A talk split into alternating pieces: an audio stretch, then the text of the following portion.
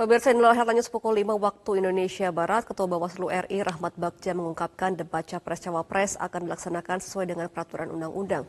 Namun Rahmat menyerahkan sepenuhnya kepada KPU dan juga tim kampanye paslon bila saat debat Capres Cawapres ditemani, bila saat debat Cawapres ditemani oleh Capres. Memang agak ya tegang karena saling berkompetisi ya wajar. Ya, kemudian yang penting aturannya disepakati. Misalnya tadi ini juga kami kritik terhadap isu-isu misalnya tidak ada uh, debat cawapres rupanya tidak. Sebenarnya sudah diklarifikasi tidak ada, tetap tetap, ada debat cawapres.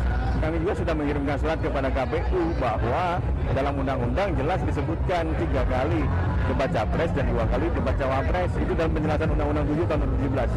Kami sudah mengingatkan KPU untuk kemudian clear statementnya jelas bahwa debat cawapres itu ada.